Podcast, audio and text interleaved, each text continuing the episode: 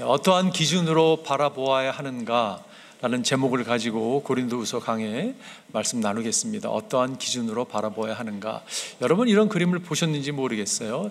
남성과 여성의 시각의 차이, 어떻게 뭐 기준에 대해서 여성들은 옷장이 가득 옷이 있는 것 같은데 입을 옷이 하나도 없다라고 이렇게 보는 시각이 있다고 합니다. 뭐 다 일반적으로 이렇게 일반화시킬 수는 없지만 그런 분들이 있다고 해요. 남자는 한 벌을 보면서도 아 저 정도면 일주일 뭐 너끈히 입을 거라라는 그런 시각이 있다는 거예요. 여자가 샴푸를 고를 때 기준이 뭐 여러 가지 기준들이 있습니다. 남자가 샴푸를 고르는 기준은 아, 그냥 샴푸면 되는 거죠. 이것도 뭐 사람마다 다를 거라고 생각이 듭니다. 여러분 아, 이건 어떻습니까? 남자 여자의 차이가 거울 속에 비쳐 있는 자신의 모습. 잘못 뭐 wrong information을 가지고 보는 사람도 있고 여러분 시각이라는 게 그런 거예요, 그죠? 어떤 시각은 잘못된 시각이 있고 어떤 생각은 잘못된 생각이 있을 수가 있습니다. 오늘 본문의 이야기는 어떤 이야기인가 하면 고린도 교회의 잘못된 시각, 생각을 갖다가 지금 사도 바울이 지적하면서 그걸 고쳐주고자 오늘 아, 굉장히 개인적인 그런 편지를 쓰고 있는 것을 보게 됩니다. 사도 바울을 바라보는 시각이 잘못됐음을 지금 지적하고 있는 것이고 거짓 교사들을 바로 분별했어야 되는데 그렇지 못한 모습 또한 지적하고 있는 것을 보게 됩니다. 여러분 고린도 교회는 말씀 나눴지만 문제가 참 많았던 교회예요.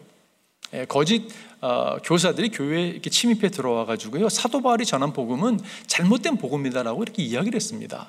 여러분 18개월 동안 그곳에 복음을 전했던 사도 바울이 그 얘기를 들었을 때 얼마나 힘들었겠습니까? 그리고 그는 어, 재정적인 문제도 있고 그는 글은 그럴싸하지만 그런 뭐 호랑이처럼 강한 모습이 드러나지만 사실 만나보면 그런 사람이 아니라고 그는 사도도 아니라고 이런 이야기를 어, 어, 듣고 여기에 현혹돼 있는 그러한 어, 고린도 교회에게 지금 사도 바울이 지금 이 편지를 쓰고 있는 것을 볼 수가 있어요. 여러분 오늘 이 어, 어떻게 보면 개인적인 어, 편지처럼 느껴지는 이 메시지가 어, 본문의 말씀이 우리에게 어떠한 교훈을 주고 있는가? 저는 이러한 교훈을 주고 있다고 생각이 들어요. 우리가 바른 시각을 가지고 내 자신을 바라보는 게 얼마나 중요한지 모르겠습니다. 우리가 바른 시각을 가지고 주위를 바라보는 게 얼마나 주, 중요한지 모르겠어요. 잘못된 생각과 시각을 가지고 바라보게 되면 실수를 할 수가 있는 거죠. 그래서 이것이 참 중요하다라는 생각을 갖게 됩니다. 오늘 본문을 통해서 주님께 주시는 교훈을 몇 가지 여러분 나누고 싶어요. 첫 번째는요, 겉모양만 보아서는 안 됩니다. 이것이 우리에게 주는 교훈이라고 생각이 들어요. 겉모양만 보아서는 안 됩니다. 오늘 본문을 보게 되면 이렇게 본문은 말씀하고 있습니다. 여러분은 겉모양만 봅니다. 예, 우리에게 꼭 말씀하시는 것 같아요. 예, 영어로 보니까 You are looking only on the surface of things. 표면적으로 수면으로 올라오는 것만 이렇게 보는 성향이 사실 우리 가운데 있는 것을 우리가 부인할 수가 없죠. 지금 어, 고린도 교인들이 성도들이 지금 거짓 교사들의 수면적인 올라오는 모습, 외향적인 것만 보고 판단하고 거기에 현혹된 것을 알 수가 있어요. 아, 저기 바른 거구나. 그들의 말이 옳구나라고 여겼던 것을 볼 수가 있습니다. 오늘 10절에 어, 보니까 바울의 편지는 무게가 있고 힘이 있지만 직접 대할 때에는 그는 약하고 말주변도 변번치 못하고 말하는 사람들이 있습니다. 그 교인들 가운데 여러분 이 거짓 교사들이 이야기한 것에 그 어, 온전한 정보가 아닌 진실이 아닌 것을 듣고서 이렇게 현혹됐던 것을 보게 되는 거죠. 한마디 말에 결정을 한다든지 외모를 판단하는 것은 하나님의 사람에게는 합당치 않다라는 말씀을 지금 사도 바울이 우리에게 교훈하고 있다고 생각이 들어요. 여러분 어, 사무엘상에 보면 이런 유명한 말씀이 있죠. 그러나 주님께 사무엘에게 이르셨다. 너는 그의 준수한 겉모습만 큰 키만을 보아서는 안 된다. 그는 내가 세운 사람이 아니다. 나는 사람이 판단하는 것처럼 그렇게 판단하지 않는다. 사람은 겉모습만 따라 판단하지만 나주는 중심을 본다. 하나님의 사람인 사무엘이 왕을 세우는 일이 있어서도 눈으로 눈으로 겉모습을 보고 판단하고 있었던 것을 하나님 지적하시면서 사람은 겉모습을 볼지 모르지만 나 하나님은 중심을 본다라고 말씀하고 있어요. 여러분과 제가 주님을 따르는 제자라면 우리도 주님을 닮아서 비록 우리가 외향적인 모습을 보고 판단하는 성향이 있지만 거기서 벗어나서 주님의 마음을 가지고 나아가는 여러분과 제가 되기를 바래요. 왜 이것이 중요한가 하면 오늘날에 여러분 가짜가 얼마나 많은지 모르겠습니다. 얼마나 이단의 가르침이 많은지 모르겠어요. 그것을 분별할 수 있는 능력이 우리에게 필요하다고 생각이 듭니다. 사도 바울이 아마 예향적으로 그다지 멋진 모습이 아니었던 것 같습니다. 사람들이 이야기하고 있는 기준에 못 미치는 모습이 있었던 것 같아요. 사도 바울이 이런 얘기를 했죠. 내가 여러분과 함께 있을 때 나는 약하였으며 두려워하였으며 무척 떨었습니다. 약하고 두려워하고 떠는 모습이 있습니다라고 그 또한 고백한 것을 보게 돼요. 여러분 사도 바울 그러면 어떤 것이 상상이 되십니까? 이 세계 문서에 의하면요, 그는 어, 키가 작고 다리가 휘고 눈썹이 일자고 머리도 대머리고 코도 고부러졌다는 기록이 있어요. 여러분과 제가 상상하던 사도 바울 우리는 뭐 대충 어, 대머리였다는 건 알겠는데 그런 인포메이션을 접했는데 여러분 상상이 되십니까? 다리가 휘고 눈이 일, 눈썹이 일자고 코가 구부러졌고 어쩌면 우리가 생각하는 상상하는 그런 모습이 아닐지도 모르겠어요. 그리고 그가 언변에도 뛰어나지 않았다는 것을 그가 그 입을 통해서 이야기하는 걸 또한 보게 되죠. 내가 말한, 말에는 능하지 못하는지 모르지만 이렇게 표현하고 있어요. 지식에는 그렇지 않습니다. 우리는 이것을 모든 얘기 여러 가지 여러분에게 나타내 보였습니다라고 말씀하고 있는 것을 보게 돼요. 사람들의 우리가 여기서 가질 수 있는 교훈이 있다면 사람들의 언변에 우리가 속지 않아야 된다고 생각이 듭니다. 사도 바울은 최소한 말을 잘했는지 못했는지 모르겠지만 그래도 그가 진실된 하나님의 종으로서 어, 말씀을 전하고 하나님의 손에 붙들림 받고자 살았던 것을 우리는 알 수가 있죠. 여러분 예수님의 모습은 어땠습니까? 이사야서에서 기록하고 있는 묘사하고 예수님은 이런 모습이죠. 그는 주님 앞에서 마치 연한 순과 같이 마른 땅에서 나온 싹과 같이 자라서 그에게는 고운 모양도 없고 훌륭한 풍채도 없으니 우리가 보기에 흠모할 만한 아름다운 모습이 없다. 사람들이 흠모할 만한 아름다운 모습이 전혀 없다라고 이렇게 이사야, 이사야는 어, 메시아를 묘사하고 있습니다. 그러면서 그는 사람들에게 멸시를 받고 버림을 받고 고통을 많이 겪었다. 그는 언제나 병을 앓고 있었다. 사람들이 그에게 얼굴을 돌렸고 그, 그가 멸시를 받으니 우리도 덩달아 그를 귀하게 여기지 않았다. 외향적인 모습을 보고 정말 흠모할 것이 없었기 때문에 거절한 것처럼 여러분 예수님도 그런 모습이었던 것을 알 수가 있어요. 우리가 외모를 보고 판단하는 적은 어, 정보를 가지고 몇 마디의 말을 가지고 판단하는 자리에 나가는 것은 어리석은 것이라고 주님이 우리에게 말씀하고 있다고 생각이 들어요. 여러분 이런 우월함을 들어보셨을 것입니다. 어느 사냥꾼 아, 나무꾼이요 나무를 하러 갔다가 어, 호랑이를 만났습니다. 그래서 나무 위로 막 올라갔습니다. 급하게 올라갔는데 호랑이가 나무를 막 흔들어대는 거예요. 근데 여러분 이 나무꾼이 떨어졌는데 어디 떨어졌냐면 호랑이 등에 떨어진 거예요. 근데 여러분 호랑이가 워낙 세니까 등에 딱 떨어졌는데 호랑이를 딱 끊어 안았습니다. 왜냐하면 떨어지면 호랑이 밥이 될 것 같은 거잖아요. 그래서 딱 끊어 앉으니까 호랑이가 털어내려고 하는데 안 털어지는 거예요. 그래서 호랑이가 막 달려갔다고 합니다. 여러분 상상이 되시죠? 이 사람은 어떻게 반응을 했을까요? 절대 떨어지지 않고 이자 더 붙잡았다고 해요. 그런데 밭에서 일하던 농부가 그 모습을 보고 뭐라고 얘기했냐면 저 사람은 무슨 팔자 이렇게 좋아서 나는 이렇게 땀 흘리면서 일을 하는데 저 사람은 무슨 인생은 불공평하다라고 이야기했다는 것이요.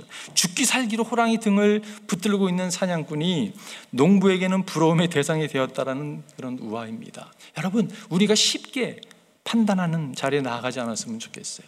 적은 정보를 가지고 눈에 보이는 것만 가지고 우리가 만약 판단은 잘해 나간다면 그건 어리석은 자라는 것이요. 두 번째 교훈이 있다면 자기를 내세우는 사람이 되어서는 안 됩니다라고 오늘 우리에게 주님께서 교훈하고 있다고 생각이 들어요. 오늘 12절에 보게 되면 우리는 자기를 내세우는 사람들과 같은 부류가 되려고 하거나 그들과 견주어 보려고 하지 않습니다. 그러나 그들은 자기를 척도로 하여 자기를 재고 자기를 기준으로 하여 자기를 견주어 보고 있으니 어리석이 짝이 없습니다. 자신을 내세운다는 것, 자기를 칭찬한다는 것, 자랑하는 것은 어리석은 것이라고 성경이 이야기하고 있는 것을 보게 돼요. 여러분 사도 바울이 오늘 본문을 읽게 되면 사도 바울 자랑하는 거 아닌가라고 이렇게 착각할 정도로 이야기하고 있는 것을 보게 돼요. 여러분의 그 자기를 자랑하는 그 어리석은 것, 그것 때문에 여러분의 교회가 거짓에 속아 넘어가는 그 모습을 보면서 내가 부득불 자랑한다면 하면서 사도 바울이 계속 이야기하고 있는 것을 보게 됩니다. 우리 12장에 가서도 그런 걸 접하게 될 것이에요.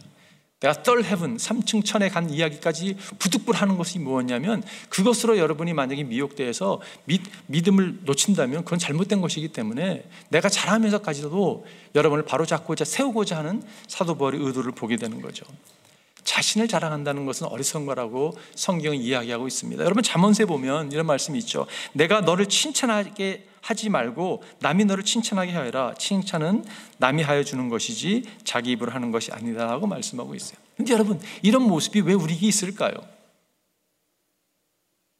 우리는요 어렸을 때부터 그런 모습이 있는 것 같아요. 이 욕구가 어떤 욕구가 있냐면 인정받고자 하는 욕구가 있습니다. 어렸을 때는 부모님에게 선생님에게 인정받고자 무단한 노력을 하죠. 나이가 들어서는 배우자에게 인정받고자 하는 모습이 있어요. 코월커들에게 인정받고자 하는 모습이 있습니다.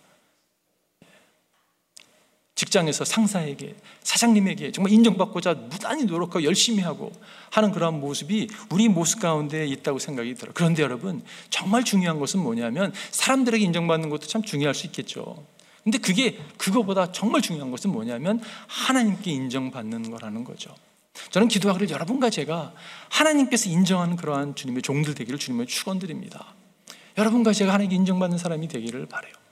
여러분 임동진 목사님 아세요? 그분이 과거에 탤런트였는데 그분이 어, 이런 간증 평신도 이런 간증을 했습니다. 비몽사몽간에 천국을 갔다는 거예요. 비몽사몽간에 천국을 갔는데 예수님이 계시더래요. 그래서 예수님 달려가서 예수님의 그 뒷모습이 보여서 달려가서 예수님 딱 안으면서 예수님 이렇게 했더니 예수님이 등도 안 돌아보시더래요. 그러면서 내가 누구냐? 나, 나는 널 모른다 그러더래요.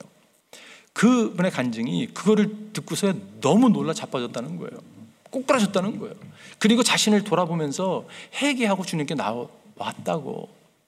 세상 사람이 인정해주는 무슨 어, 유명한 탈란트, 탈란트랄지라도 하나님이 여러분 인정하지 않는다면요. 그것처럼 불행은 없을 거예요. 그죠? 여러분과 제가 기도하기는 하나님이 인정하는 주님의 종들 되기를 바래요. 오늘 본문에서 참으로 인정을 받는 사람은 스스로 자기를 내세우는 사람이 아니라 주님께서 내세워 주는 사람입니다. 정말 주님이 자랑거리가 되는 주님이 내세워 주는 여러분과 제가 되기를 바래요. 우리가 자랑하지 않아야 될 이유 중에 하나가 있다면 또 하나는 뭐냐면요. 하나님께 드려야 될 영광을 우리가 가로채는 자리에 나아갈 수 있습니다.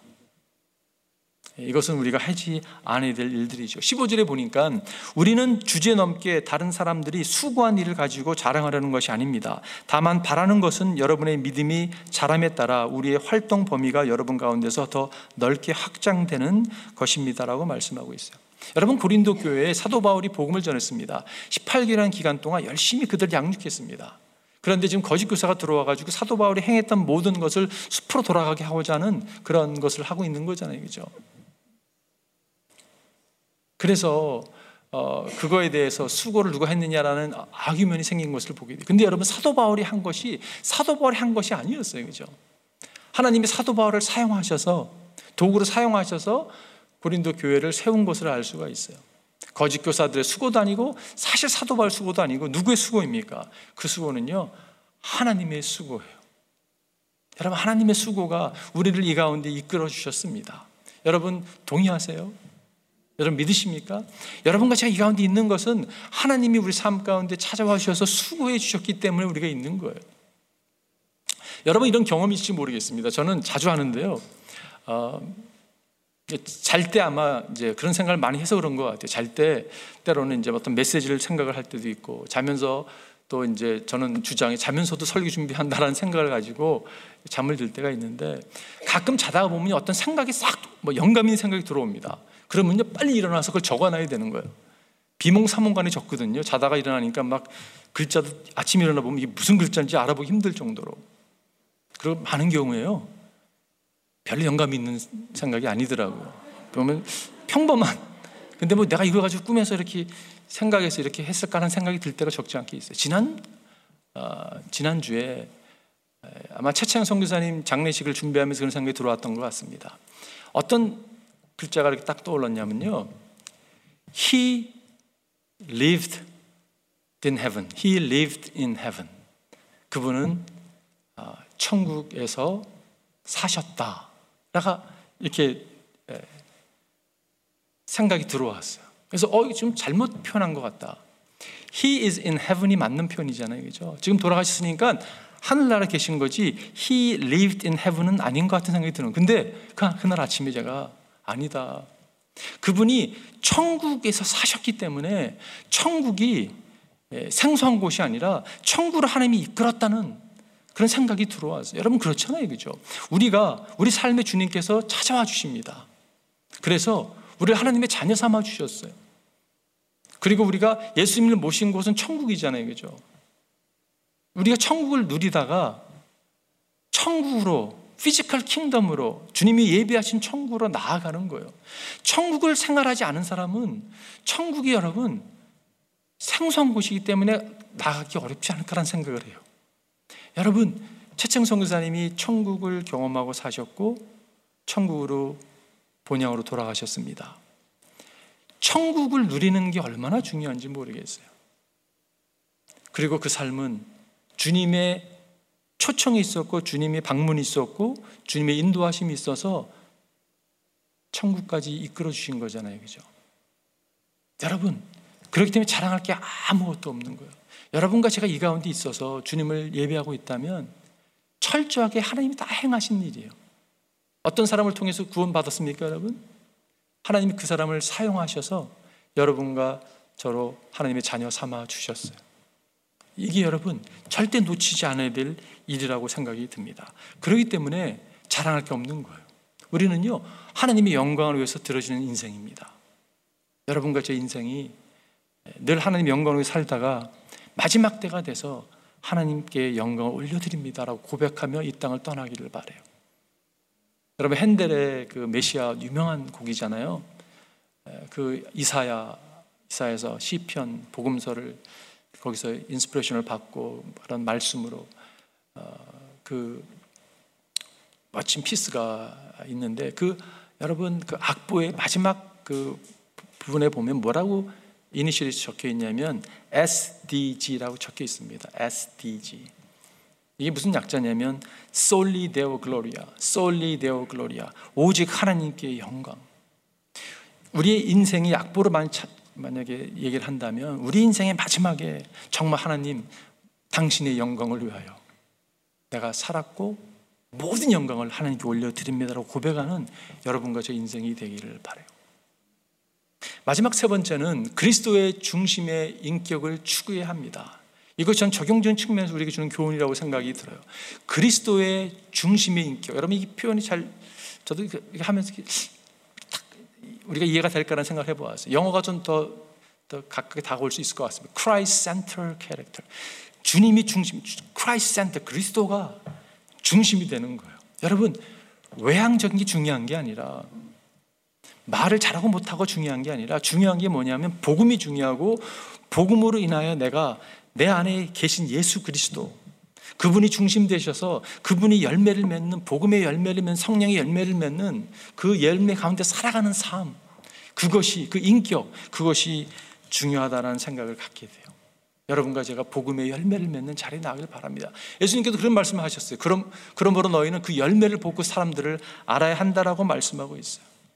오늘 본문에서도 어, 우리는 여러분의 지역을 넘어서 복음을 전하려는 것이요. 남들이 자기네 지역에서 이미 이루어 놓은 것을 가지고 자랑하는 것이 아닙니다. 사도 바울의 마음 가운데 복음을 전하는 것이 목적이었어요. 이것을 자랑하고 안 하고 그 부수적인 것에 전혀 관심이 없었습니다. 사도 바울의 마음 중심에는 무엇이 있었냐면 예수 그리스도, 복음. 여러분 그것이 있었습니다. 사도 바울이 노마서 이렇게 말씀하고 있죠. 나는 복음을 부끄러워하지 않습니다. 이 복음은 유대 사람을 비롯하여 그리스 사람에게 이르기까지 모든 믿는 사람을 구원하는 하나님의 능력입니다. 여러분 복음은 하나님 능력이 나타나는 것이에요. 여러분 무슨 능력입니까? 이것이 예수를 통해서 구원을 얻고자 하라는 거죠. 예수를 통해서 구원 얻는 거잖아요, 그죠? 근데 여러분 구원이 무엇입니까? 예수 믿어 천국, 천국 갔어. 난 천국 천당이 reserve 돼 있어. 이게 아니라는 거예요. 여러분 당연히 천국 가죠. 예수를 통해서 천국 갈 뿐 아니라 예수님이 허락하신 우리 삶 가운데 맺으시는 성령의 열매와 우리 삶의 변화와 우리 삶을 이끄시는 능력, 전인적인 여러분 구원을 이야기하고 있는 것을 보게 돼요. 그리고 여러분, 그러니까 제가 까먹지 않아야 될 것이 있다면 우리는 이 복음을 맡은 자로서 복음을 증거하는 사명을 맡은 자라는 것이요. 아니 그것은 성부사님들이 일 아니냐고. 그것은 풀타임 목회자들이 아니냐고. 아닙니다, 여러분.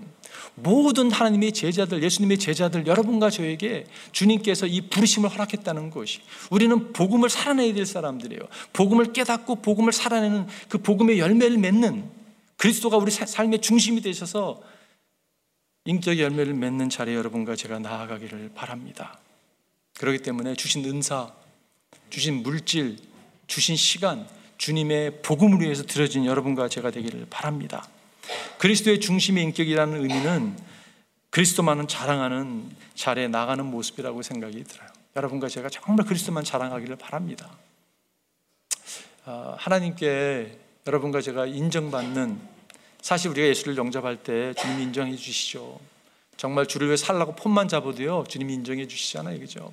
근데 정말 하나님이 정말 인정받는 주님의 종들 되기를 바래요.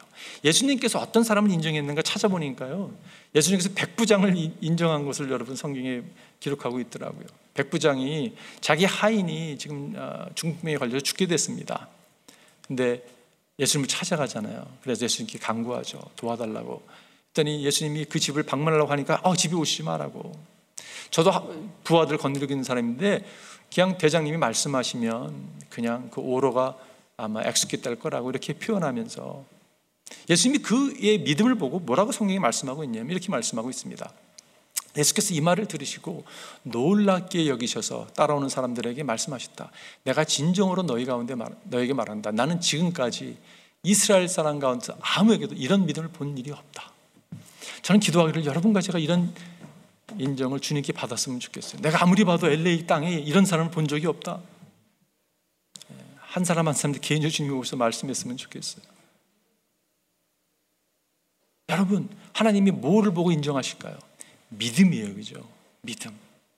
저는 기도하길 여러분과 제가 믿음의 종들 되기를 주님을 축원드립니다.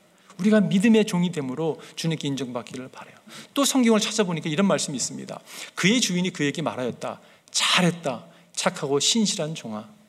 내가 적은 일에 신실하였으니 이제 내가 많은 일을 내게 맡기겠다. 와서 주인과 함께 기쁨을 누려라. 여러분 잘하는 말씀이에요. 그죠? 달란트 비유에 주님이 사용했던 말씀입니다. 하나님이 인정하시는 모습이죠. 여러분 이렇게 주님께 칭찬을 받는다면 얼마나 기쁘겠어요? 너의 충실함 faithfulness 너의 충성을 내가 인정한다. 하나님께서 여러분과 제가 부족하지만 정말 주를 위해서 시간과 눈물과 기도를 드리고 주를 섬겼는데 주님께서 이렇게 맡기신 일을 정말 충실하게 감당한 것을 보고서 기뻐하시고 주님께서 칭찬하는 자리에 나아가기를 바래요. 어느 한 바이올린 연주하는 학생이 있었는데 어, 그 학생이 컨설트 홀에서 연주를 하게 됐다고 합니다. 수많은 사람들이 어, 동료 학생들이 또 음악 선생님들이 또한 젊은 사람들을 또 발굴해 가지고 알리고자 하는 어떤 에이전시의 사람들 음악에 관련된 사람들이 모여서 가득 찬 홀에서 연주를 하는데 너무 연주를 잘한 거 잘했다고 합니다. 너무 연주 잘했는데 끝나고 나니까 사람들이 막 박수를 치는데 이 학생은 한 사람만 바라보고 있는 거예요. 한 사람. 누구를 바라보고 있었냐면 어느 한 노신사를 바라보고 있었는데 그분이요 빙그레 웃으면서 아주 자랑스러운 모습으로 박수를 쳤다고 합니다. 그 모습을 보자마자 눈물을 흘리면서 그 노, 인에게 노신사에게 이렇게 어, 감사를 표현했다고 해요. 그 사람이 누구였는가 하면 이 젊은 친구가 어렸을 때 부모가 없었는데 양자로 삼아가지고 모든 걸 공급해주며 음악 공부하는 거 모든 것을 사랑으로 돌보았던 분이었다고 합니다. 양 아버지죠. 이 학생은요 연주를 하는 것의 목적이 뚜렷했습니다. 양 아버지를 기쁘시게 해줄 수만 있다면 모든 것을 어떻게 보면 그 한 분에게 집중했다는 것이에요. 저는 여러분과 제가 다른 사람도 뭐 칭찬받는 거 좋겠죠. 근데 정말 하나님이 인정해 주시는 그러한 하나님의 종들이 되기를 바래요. 정말 우리가 여러분 살아가는 목적, 우리는요 한 분을 기쁘시게 해드리고 살아가는 것입니다. 우리가 먹든지 마시든지 무엇을 하든지 우리는 한 분, 그 예수 그리스도 그분께 잘하였더라 충성된 종아. 내가 적은 일에 신실하였으므로 내가 큰 일을 맡기겠다고 하는 그 음성을 여러분과 제가 들었으면 좋겠어요. 여러분 우리는 자격 없는 자들이었습니다. 저주 가운데 지옥불로 떨어질 수밖에 없는 자들이었어요. 근데 주님께서 오셔서 양자 삼아 주셨잖아요. 우리를 먹이시고 입히시고 이끌어 주셨습니다. 우리가 살아가는 목적은 뚜렷해요. 예수 그리스도 그분을 영화롭게 하기 위해서 주님, 주님께 들어진 여러분과 제가 삶이 되기를 바랍니다. 결론 내리면서 여러분 오늘 제가 설교 제목을 제 영어 설교 제목과 한국 좀, 좀 이게 다른데, 같은 의미지만 다른데, 영어 설교는 뭐라고 정해보았냐면, What measure do you use when you see others and yourself? 다른 사람과 내 자신을 볼 때 어떤 메저먼트를 가지고 어떤 것을 이렇게 어, 보십니까? 라고 이렇게 정해보았어요.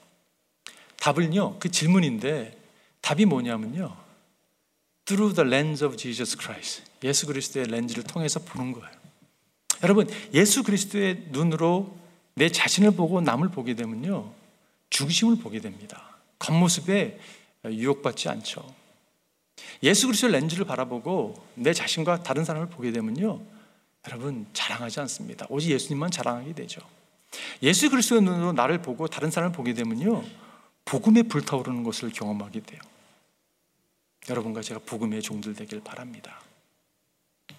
아, 제가 이야기 하나 하고 마치긴 원하는데 월요일은 요즘에 저에게는 가장 아, 행복한 일주일 중에 가장 행복한 날인 것 같아요. 왜 월요일이 행복하냐면요. 월요일 아침에 제가 아내와 어, 외식을 합니다. 제가 커피를 좋아하는데 커피를 맛있게 하는 곳을 찾아가서 어, 빵을 먹으면서 아침 시간을 보낼 때 너무 행복함을 누리기 때문에 그래요. 예. 여러분 죄송합니다. 저만 너무 행복한 것 같아서. 예. 근데 지난 월요일 날 이렇게 아침을 커피를 앞에서 빵을 하나 먹으면서 너무 행복했어요. 근데 아내와 저와 요즘에 그, 어, 그 팀 켈러 목사님에게 좀 빠져 있습니다. 아내가 좀 더 빠져 있는 것 같고요. 책을 보고 영상을 보고 그분의 메시지를 접하고 그러는데 아내가 갑자기 그 얘기를 하는 거예요. 최근에 한 영상을 보았는데 콜롬비아 대학교에서 많은 학생들과 그 어, 교수들이 팀 켈러를 앉혀놓고 이렇게 신문하듯이 막 질문을 해대고 어떻게 하든지 기독교를 깎아내리기 위해서 어, 막 언쟁을 하고 그러는데 그런 세링에서 킴켈러 목사님이 자주 그런 세링을 좋아하시고 답을 해주고 변증학적으로 답을 잘 해주시는 분인데 막 질문을 하는데 답을 이렇게 잘 해주시는 그런 모습 보면서 그 중에 한 사람이 막 질문하던 교수 학생 가운데 한 사람이 어, 팀켈러 목사님이 시무하는 교회에 나오게 됐다 이 말씀을 딱, 이 말을 딱 하는 거예요. 근데 제가요 그 말을 딱 듣는 순간 갑자기 어, 주체할 수 없는 여러분 기쁜 일이잖아요, 그죠? 근데 기쁜 게 아니라요. 제가 식당에서 무한할 정도로 막 흐느끼 울기 시작했어요.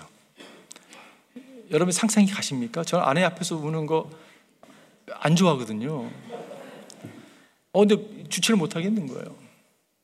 당신 왜 그러냐고 갑자기 뭘 잘못 먹었냐고 또 이렇게 제가요 어, 정신을 차리고 내 자신을 돌아보았습니다. 왜 울었는가? 여러분, 그분이 교회를 갔다는 이야기 가운데 아무리 교회가 세상에서 욕을 얻어먹고 손가락질을 당하고 아, 죄송합니다. 이런 표현에서 목사가 찐따처럼 느껴지는 그런 모습 여러분 그래도요 여전히 교회가 이 땅의 유일한 소망입니다.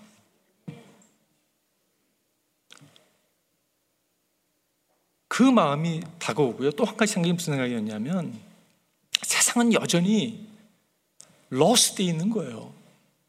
진리가 무엇인지 찾아다니는 사람이 아직도 너무 많이 있습니다.